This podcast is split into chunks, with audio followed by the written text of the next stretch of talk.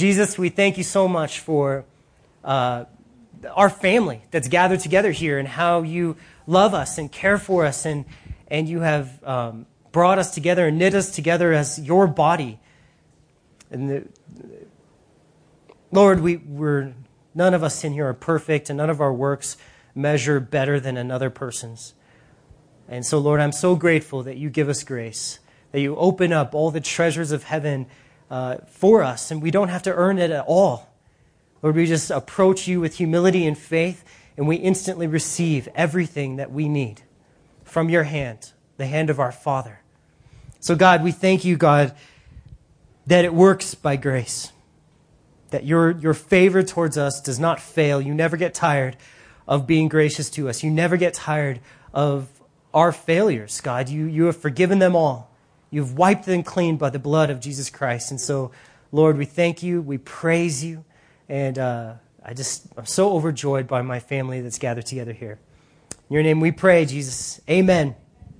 So, again, we're in Genesis chapter 21, and we're, we're kind of making our way through this chapter. We, we studied the first 13 verses last week, and we're to we're gonna back up a little bit just so we can get the context. Um, so, we're to start in verse 8. But the big picture of the Bible is relationship. A man and God can have a real, intimate relationship through this book. Through this book. God can lead a man through this book. God can break down a wall in a heart that no one else could. It's his tool uh, the, the Bible is his, is his tool of relating to us. And the way that he uses this book is called promises. You know, we have tools for relating to each other, for communicating with each other. We call them cell phones. Before cell phones, they had regular telephones. Remember the old rotary telephones? When I was about um, 10 or 11, I was, I was at my grandma's house and I said, Hey, can I call my dad real quick? And she says, Yeah, sure. So I go over to the phone and it was a rotary phone and I, was, I just stared at it. And they all laughed at me because I didn't know how to use it. I was used to the buttons, right? And so we all have these tools of how to communicate with each other. And God's tool is the Word of God, and how He chooses to use that is through promises. A promise. So I'm going to define that word promise for us because we've been talking about promises a lot. And as we're, as we're getting into Genesis, it seems like every single week we're talking about the promise, the promise, the promise. And so I wanted us to spend just a moment to define that word so that we understand what it's talking about. A promise, according to Webster, Noah Webster, who's my great uncle, great, great, great uncle. I'm related to Noah Webster. It's my claim to fame. And Daniel Boone. Those are, my mom told me about that. So I need one of those coonskin hats, you know? That would be cool. I've never even seen the movie. I don't know what Daniel Boone did, but he wore a hat. That was cool. but a promise is a statement telling someone that you will definitely do something or that something will definitely happen in the future. And I love that definition. When someone gives you their word that something will be done, you know that that's for real. Or it should be, right? And God has given us His Word. His Word. And His Word concerns many things. And they're all 100% sure and they're 100% going to happen. And His Word is 100% about promises. The Bible equals promises. When you pick this up, this is a book of promises. It's a solid ground to stand on. It's a firm foundation to build on. It's the fear of the unknown that gets us in trouble. Because when we don't know what's coming up, most of us freak out. We freak out. And freaking out is the norm for many people. Freaking out is almost a hobby for some people. Freaking out usually ends up in us doing things that we regret. And freaking out is not what God intends for our life. He wants us to keep calm and remember the promise. He's given us His Word as an anchor for our souls to keep us from drifting into the deep end where we freak out. That's just what happens. So this is our, our introduction is that the Word of God is what keeps us from freaking out. And the Word of God is promises. Promises. So the way we relate to the Word of God, the way we pick up the cell phone, the way we text back and forth with God is promises. Those are your children. They're excited about Jesus. So we're going to start in verse 8 of chapter 21 for the context, and then we'll start studying in verse 14. It says, So the child grew and was weaned. We're talking about Isaac, God's promised son to uh, Abraham, where God said, You're going to have a son. The promise came true, and it was Isaac. And Abraham made a great feast on that same day that Isaac was weaned. So Sarah saw the son of Hagar the Egyptian, whom she had borne to Abraham, scoffing. Therefore, she said to Abraham, Cast out this bondwoman and her son, for the son of this bondwoman shall not be heir with my son, namely with Isaac.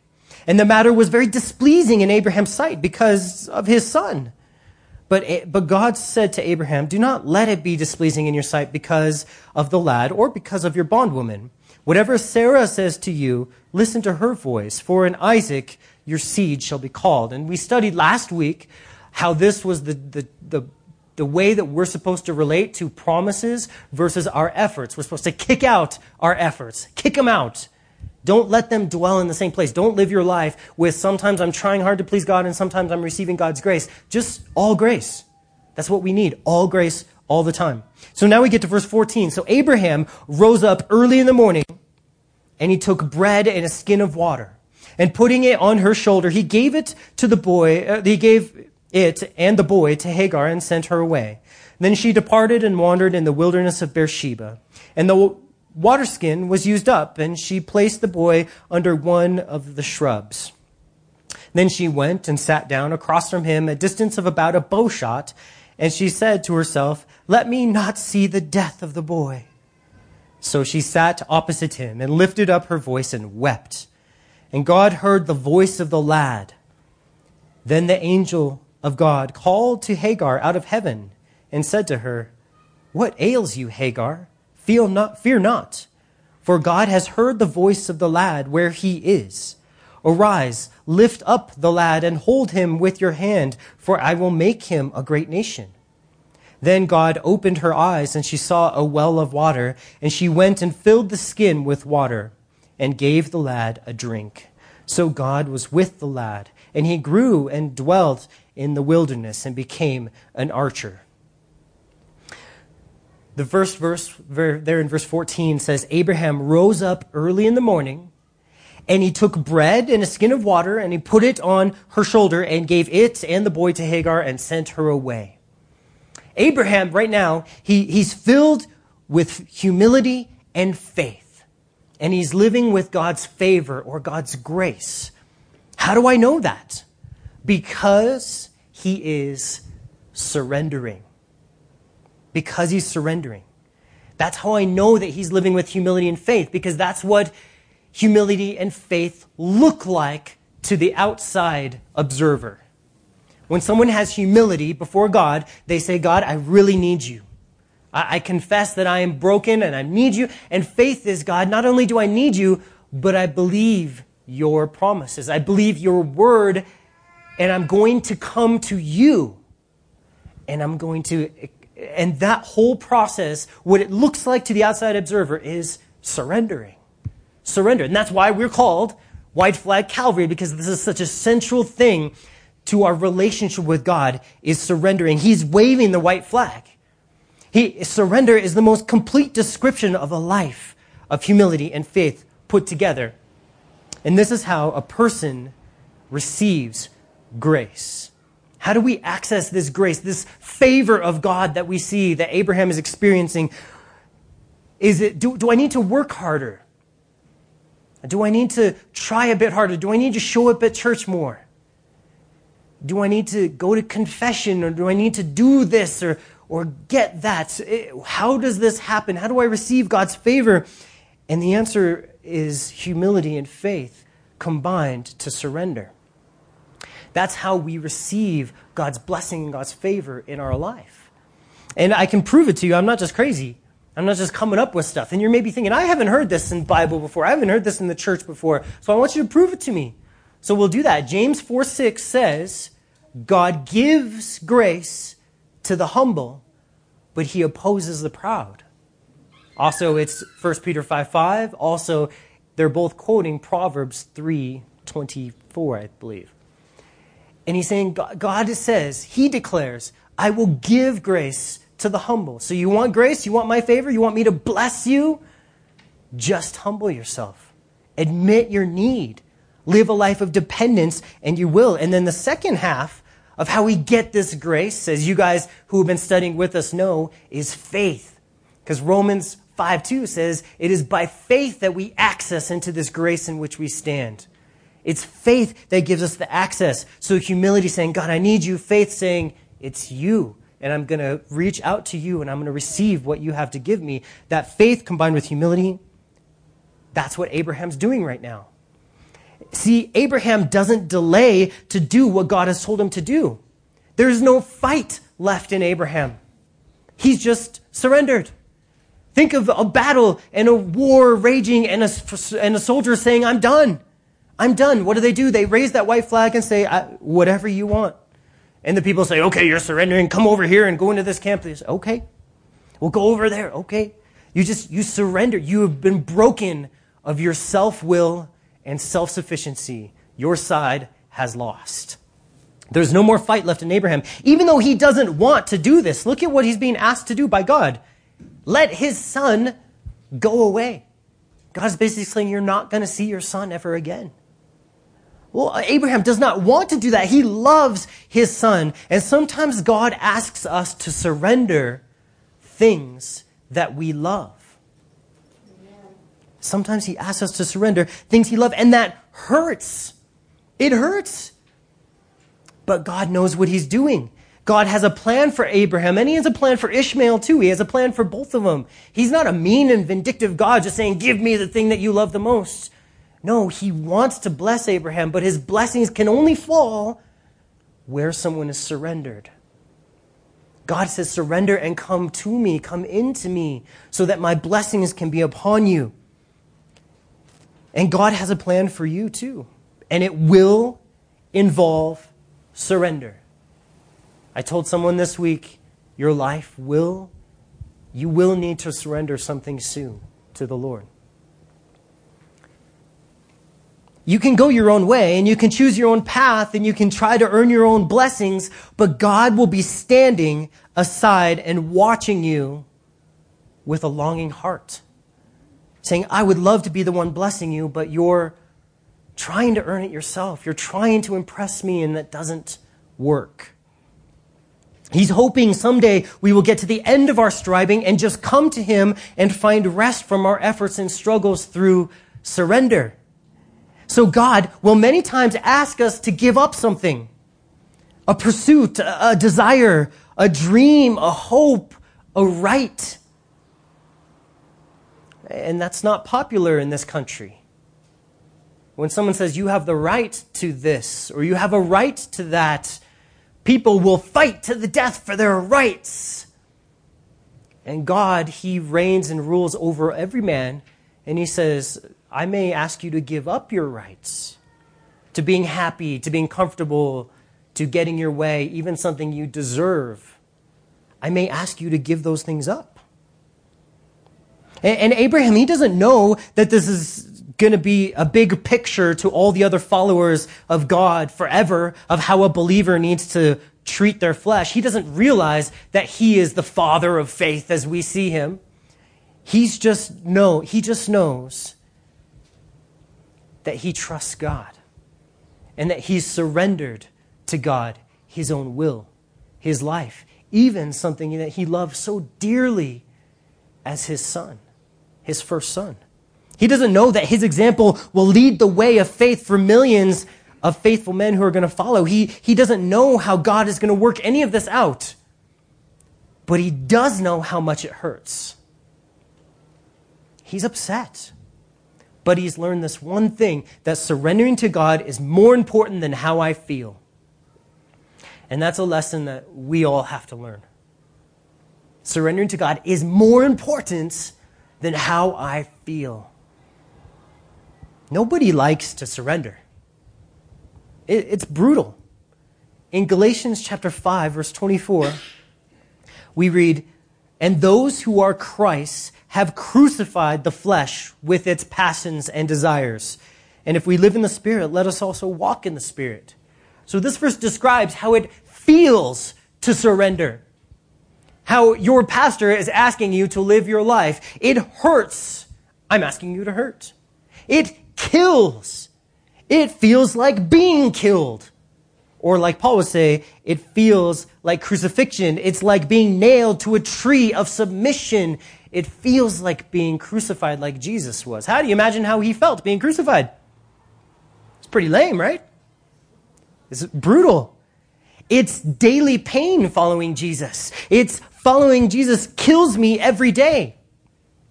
And Abraham, he's been learning to daily die on the cross with Jesus. That's what he's been learning daily. Is following the Lord hurts. It's brutal. And my flesh says, that hurts. I don't want to do that. I don't want to give that up. That's my one hope for happiness. That's my one hope for success and notoriety in this world. I don't want to give that up. And God, by His Spirit, saying, Trust me. Trust me. Abraham is passionate about his son. He's waited 87 years for Ishmael to be born. His name means blessed father, and people made fun of him for 87 years because he didn't have a kid. So, this is very deep and personal to Abraham. He does not want to give up his son. So why die? Why does Paul in Galatians 5 say, All who are Christ have crucified the flesh? Why do, why do we crucify the flesh? And the answer is the second half of that verse. If we live in the Spirit, let us also walk in the Spirit. After we die, we are free and open and empty to be able to be filled with the Spirit. We're not filled up with our own desires anymore. We're empty so that He can pour in His Spirit, His desires, His heart. And the Spirit has no problem surrendering to the Father. They are one. They have no difference in desire. In fact, the Spirit and the Father have never had an argument their entire life. Way back in history past, the Spirit, the Son, and the Father, man, they, they agreed on everything. And every moment up until now, they've always agreed. Even the day that the father said, Son, would you go and die for men who will reject you? And the son said, Yeah, I'm all about it. Because you and me and the Spirit, we all agree. We're all one. We've never had an argument. They're one. So here, test your life. Do you have the Spirit? Are you willing and able to surrender? Because that's what the Spirit does. He's totally all about surrender. Whatever, thy kingdom come, not my kingdom. It's about your kingdom. And that's why Jesus said, pray that prayer. Because when you're lining up with God's kingdom, when you're lining up your heart and your prayers, and you start them out saying, This is about you and not me, you're getting in the right place where you're going to be blessed. Do you have the Spirit? Are you willing to surrender? Couples, married couples in here. Give your, give your uh, couple friend a high five.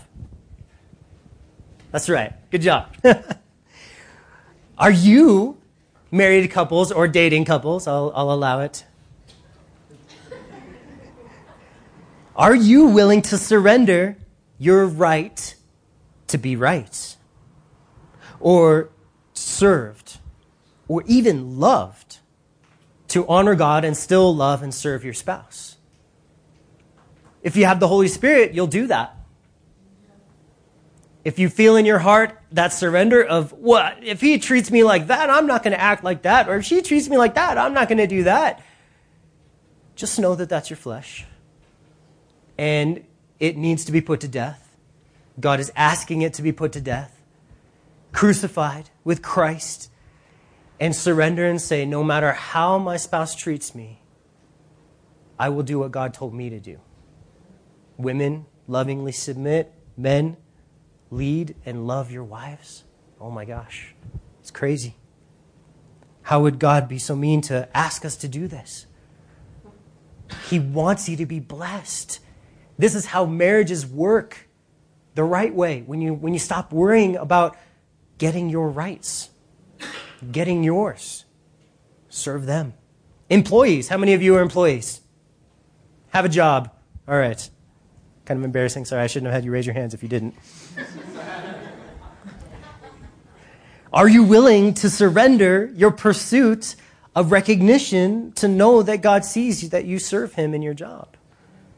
Are you willing to just work quietly as unto the Lord? Ugh, that's tough. That's like death. Going to my job is like being crucified. It is to our hearts and our flesh, absolutely. Parents, oh, this one kills. Are you willing to surrender the way you think that discipline and punishment work and simply obey what the Word of God says? Are you willing to, to care for your kids? Hey, buddy. Yeah. We got to surrender in that too. I know I got to surrender that on a daily basis. Huh. We had an argument like two nights ago about that because I didn't surrender. Ah, oh, my flesh. All right, so the story now follows Hagar and Ishmael out into Abraham. He surrendered. And so, what do I know is going to happen? God's going to bless Abraham. I know it. Even without reading, I know that blessings follow surrender. It just happens. So now we follow Hagar and Ishmael into the desert. In verse 15, and the water in the skin was used up. So she placed the boy under one of the shrubs, and she went and sat down across from him at the distance of about a bow shot. For she said to herself, Let me not see the death of the boy. So she sat opposite him and lifted her voice and wept. And, the, and God heard the voice of the lad. And the angel of God called to Hagar out of heaven and said to her, What ails you, Hagar? Fear not, for God has heard the voice of the lad where he is.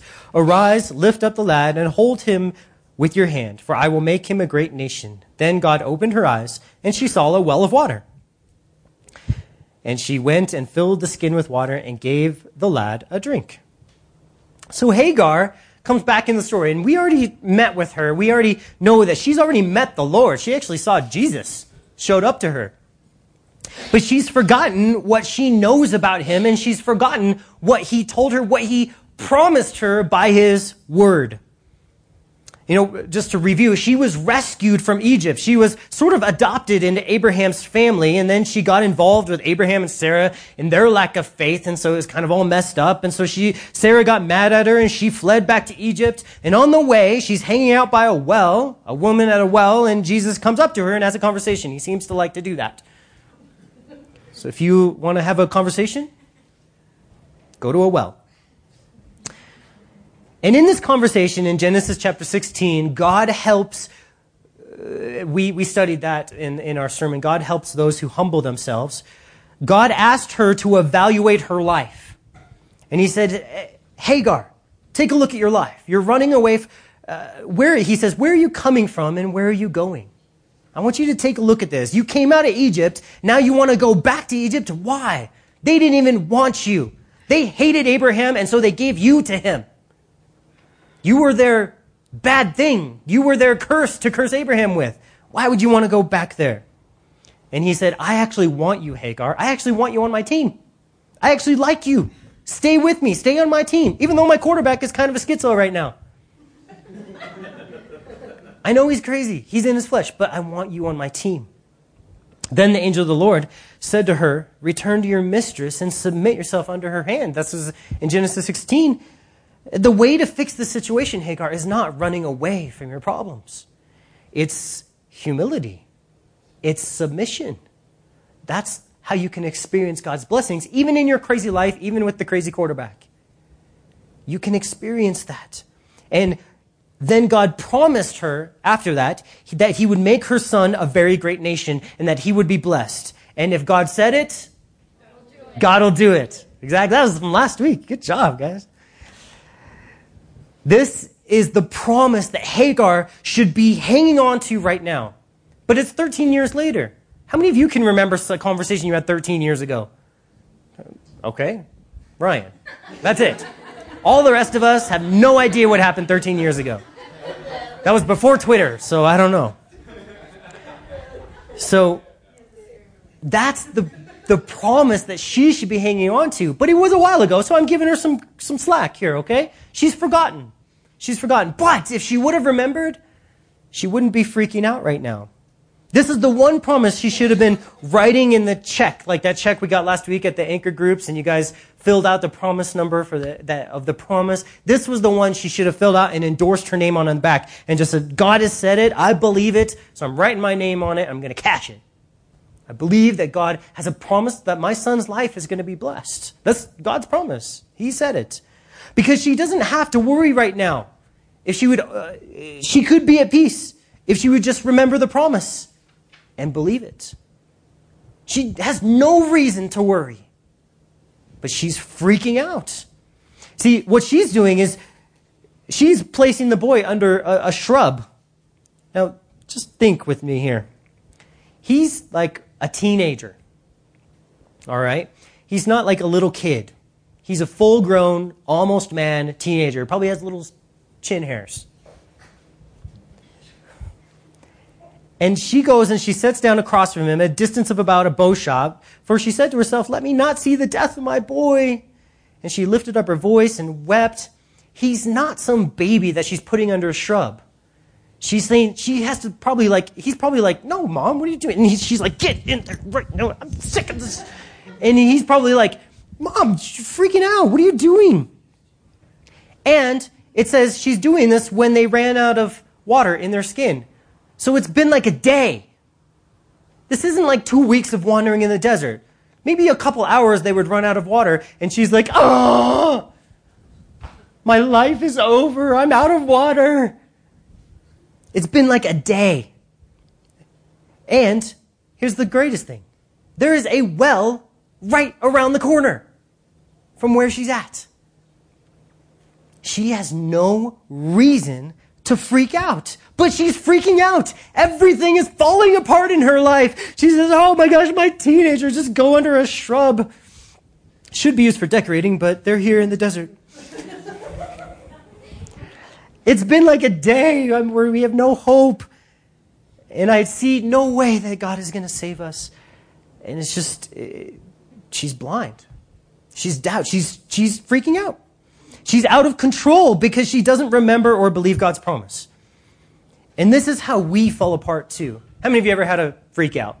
Little time of freak out. All right. Didn't mean to totally freak out on you, but I did. It's not the stress of the world. And people say, oh, I was just totally stressed out. It's not. It's not life and your circumstances. Nope. Not allowed. We're not going to make that excuse here. You're also not to make the excuse, oh, it's just how I was raised, to freak out. I can't handle stress. I can't handle this. I can't handle that. All of those things are just excuses.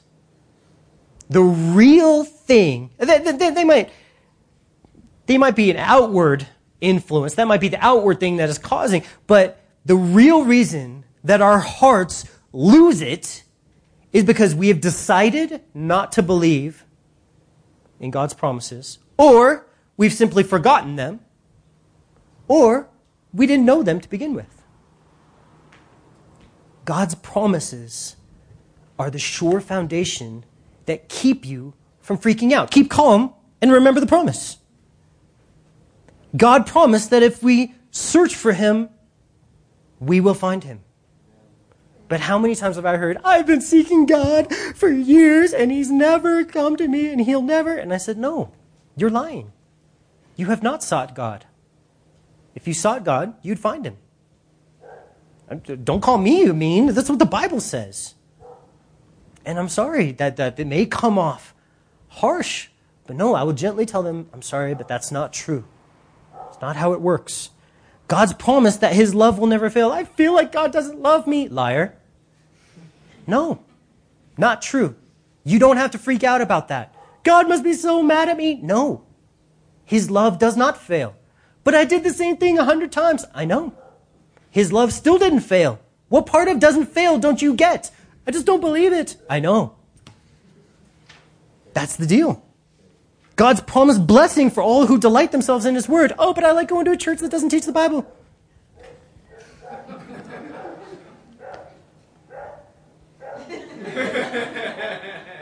Shush.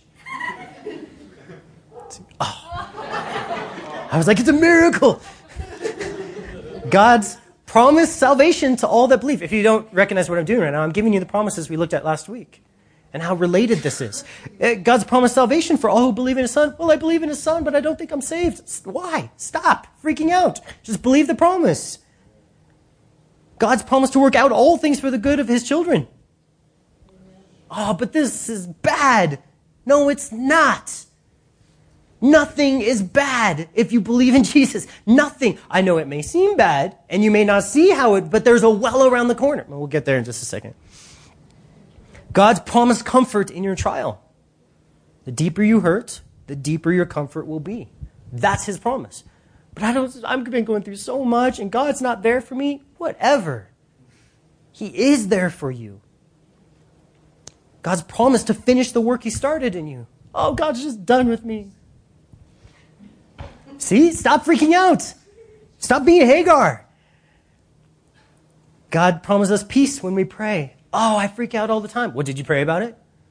Well, I did. Did you keep praying? Well, you would you would have peace. It's there for you if you want it. He'll give it to you. God's promised to supply our needs. How many of you, like me, have said, Where is my next paycheck going to come from? God. It's, God is going to supply for your needs, you know? When we freak out, when we don't have um, these promises to stand on, uh, because we feel like drifting in an ocean of uncertainty. And uh, people take medicine because of this. They, oh, I'm just drifting and I feel so insecure about my life. I understand. The reason why, though, is because of promises. You're not believing the promises, they are real. They, God really wants to interact in your life and give you the things He's promised. He really wants to. And that's the life that God intends for us to have, is receiving things from His hand. God doesn't want you to have a stable job. He wants you to have a stable heart. He's so much more concerned about a stable heart that believes in promises than a job. And he'll take your job away just to show you. And maybe it's your health. Maybe it's a relationship. Maybe, I don't know what it is for you. But God will say, surrender it. You're like, no. And God's like, listen, your heart, your heart is freaking out.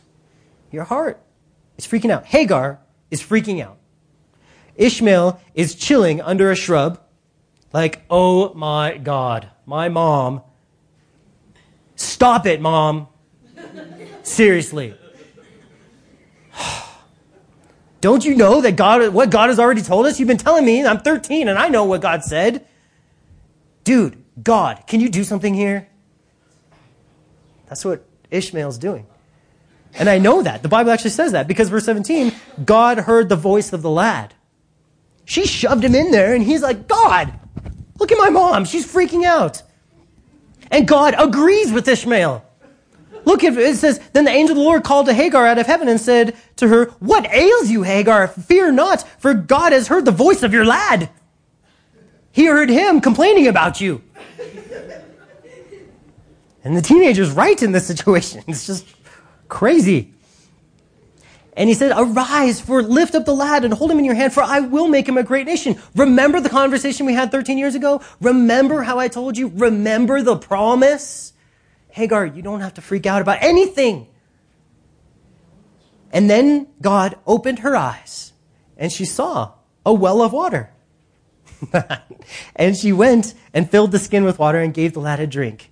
He says, What ails you, Hagar? Fear not. And God says, if you just would have remembered the promise, here, let me remind you of it. My friends, as you're out in the world in Denver this week, this is how to minister to people who are struggling to believe. Not, you're crazy, dude. Just have faith, bro. Just be a better Christian. Just try a little harder. Come to church. No, it's remind them of God's promise. Remind them of God's promises. All 8,000 of them. If you don't know which of the 8,000 they need, then pray and open the Word of God and ask Him to show you. And He probably will. He actually will, will. Doesn't make sense, but He will. This is how ministry works. Really good ministry is reminding people of God's promises and then saying, Look, and we pray that God opens their eyes so that they can see his, the, the answer to his promises. the, the well was already there. The answer to the promise was already in existence. The well already existed. Replace Hagar's name with yours. What ails you, Dana? What ails you, Spencer? What ails you? Fear not. There is literally nothing that can happen to you that's outside of me. Remember the promises. They fix everything in our hearts when we stand upon these promises. They fix it all. The only thing to really be afraid of, the Bible says, is dying as an enemy of God. That's the only thing to be afraid of. Everything else is not that important. I know children die, and I know horrible car accidents happen, and I know also that the Bible says that's not something to be afraid of. And I don't understand it, but I can stand on it, and I can believe on something I don't understand. Do you, does anybody in here understand how glowworms work? Or fireflies? or glow in the dark paint. There's a million things I use every day that I have no clue how it works, but I can stand on it and believe it. You're like, maybe you should just learn science. Well, so when we're when we're struggling, you know, remember those promises, then pray the promises. Talk to God about it. Let your conversation with God be about what he says he will do. Surrender your words to be words of faith when you're praying, speaking these promises instead of a foolish, doubting heart. Saying, God, you said you would provide for my needs. Well, I have a need, a real need. This isn't like want or something. This is a real need. You said you would provide. So I'm asking you to provide. I'm asking you to be faithful to your promise. God says, Yes, I will. And read the word. Fill up your mind with these promises. Pray about them. Remind God of these promises. Preach it to your own soul. Because the well is right around the corner and it already is there. He already knew what you were going to ask for before you asked for it. He's already faithful to answer his promises, to do his promises, perform his promises before we even depend on them. God's provision is always hidden to the eye of doubt and the flesh. You're not going to see the answers to God's promises. How many years have we wasted trusting in our jobs to provide our needs? And we haven't seen God. You may say, I've never seen God provide for my needs. Well, have you ever trusted Him to do it? Have you ever said, God, this is your promise? And seen Him come through in miraculous ways. Now, this does not mean sit on your butt and don't work. Just say, God, you don't? No. Follow the Lord, work hard. God will provide for you. We can't see it when we doubt, but it's still there. It's still there, which makes me feel good, which makes me feel like, man, I could trust him because the well was there. I know your life seems like the driest desert ever, maybe right now.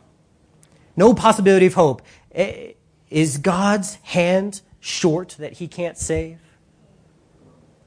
God begs us to trust him like this. Look at what Isaiah chapter 50 says.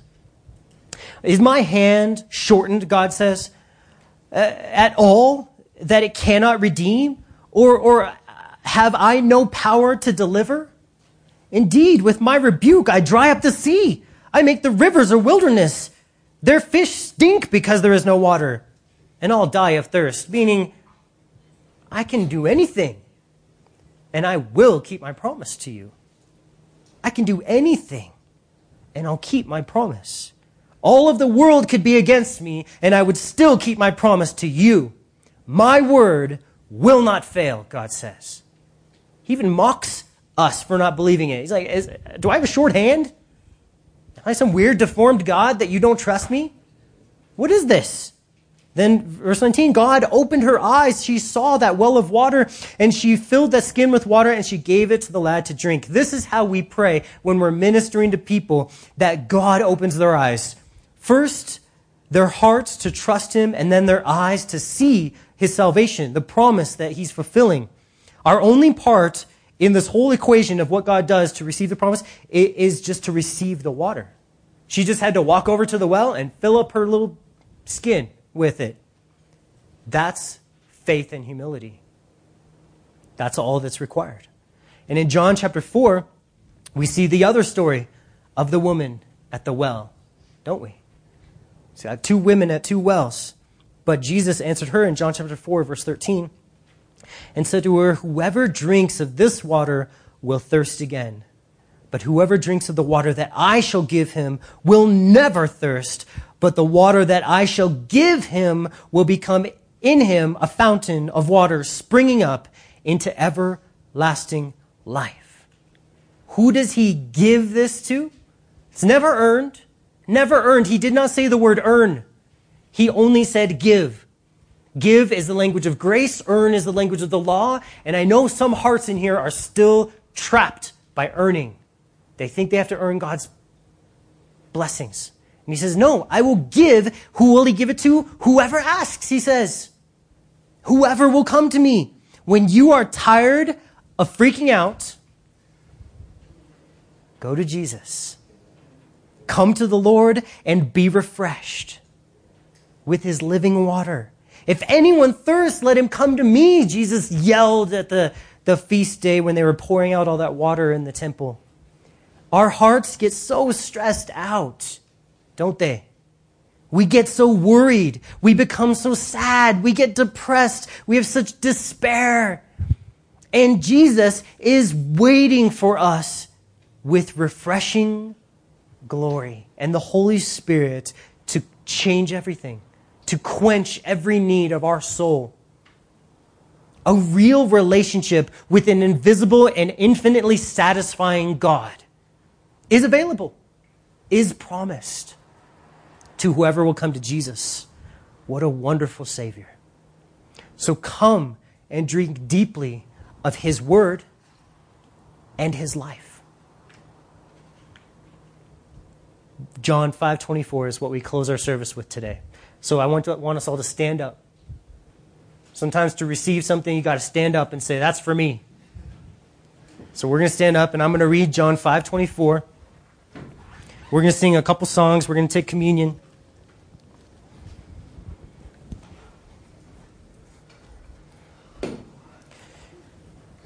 So, church is not over, just in case you were wondering. We have major, major business to deal with God about. He is, he is asking everyone to stop freaking out. We all freak out about stuff. We all do. And he's saying, no more, not after today. I have total peace, and I'm not going to let you get out of here without drinking. And we're going to have communion open, and this is a very practical way that you can say, you know what? I trust, and I believe I'm going to have the worship team come on up, but I trust and I believe in what he did that that's going to be what I need. I mean, I came to church today not because it's a popular place to be, and not because it's, it's super fun or funny, but I came because I believe that God says uh, he'll have a word for me. And his word for us today is that Jesus died on the cross for us. And when he poured out, when his body was broken, it was the substitute for our sin. When the blood was poured out, it was his new life flowing into our hearts. And that's the offer. That's what he says. So that's the offer for all of us. And if someone in here has never believed that, today is the day. Today is the day that you say, "All right, I'm in." John 5:24 says, most assuredly, I say to you, whoever hears my word and believes in him who sent me has everlasting life. Promise. Right there. And shall not come into judgment, but has passed from death to life. Has passed from death to life. So I don't know everyone in here, I don't know where all of you are with Jesus, but if you want to pass from death to life, raise your hand. Say, that is for me. And we're going to pray right now. Jesus, we pray, we, we come to you and only you because of what you did on the cross. Only you, Jesus, can satisfy. And Lord, over many sins we have committed, many things we have done that have, have um, obviously hurt our relationship with you. But Lord, we believe that the promises that if we would trust you, you will save us. And I pray for every single person in here that has had a problem freaking out. Lord, that your angel from heaven would speak out right now and say, What ails you? Fear not. I got this. Believe my promises. All things work together for the good of those who are my children, who are called according to my purpose. And that's you, precious child. Jesus, we just, we put everything in your hands. We lay down our, our worries and our doubts, Lord. And if anyone in here has, has never received Jesus as their Savior and they want to do that, then just pray with me right now and say, Lord, save me. Lord, I hear this wonderful offer of my sins being able to be forgiven. And I, I turn my heart towards you and I just pray that you'd help me believe it. Give me the faith to trust it. Forgive all my sins, Jesus. Lord, fill me with your Holy Spirit. Amen.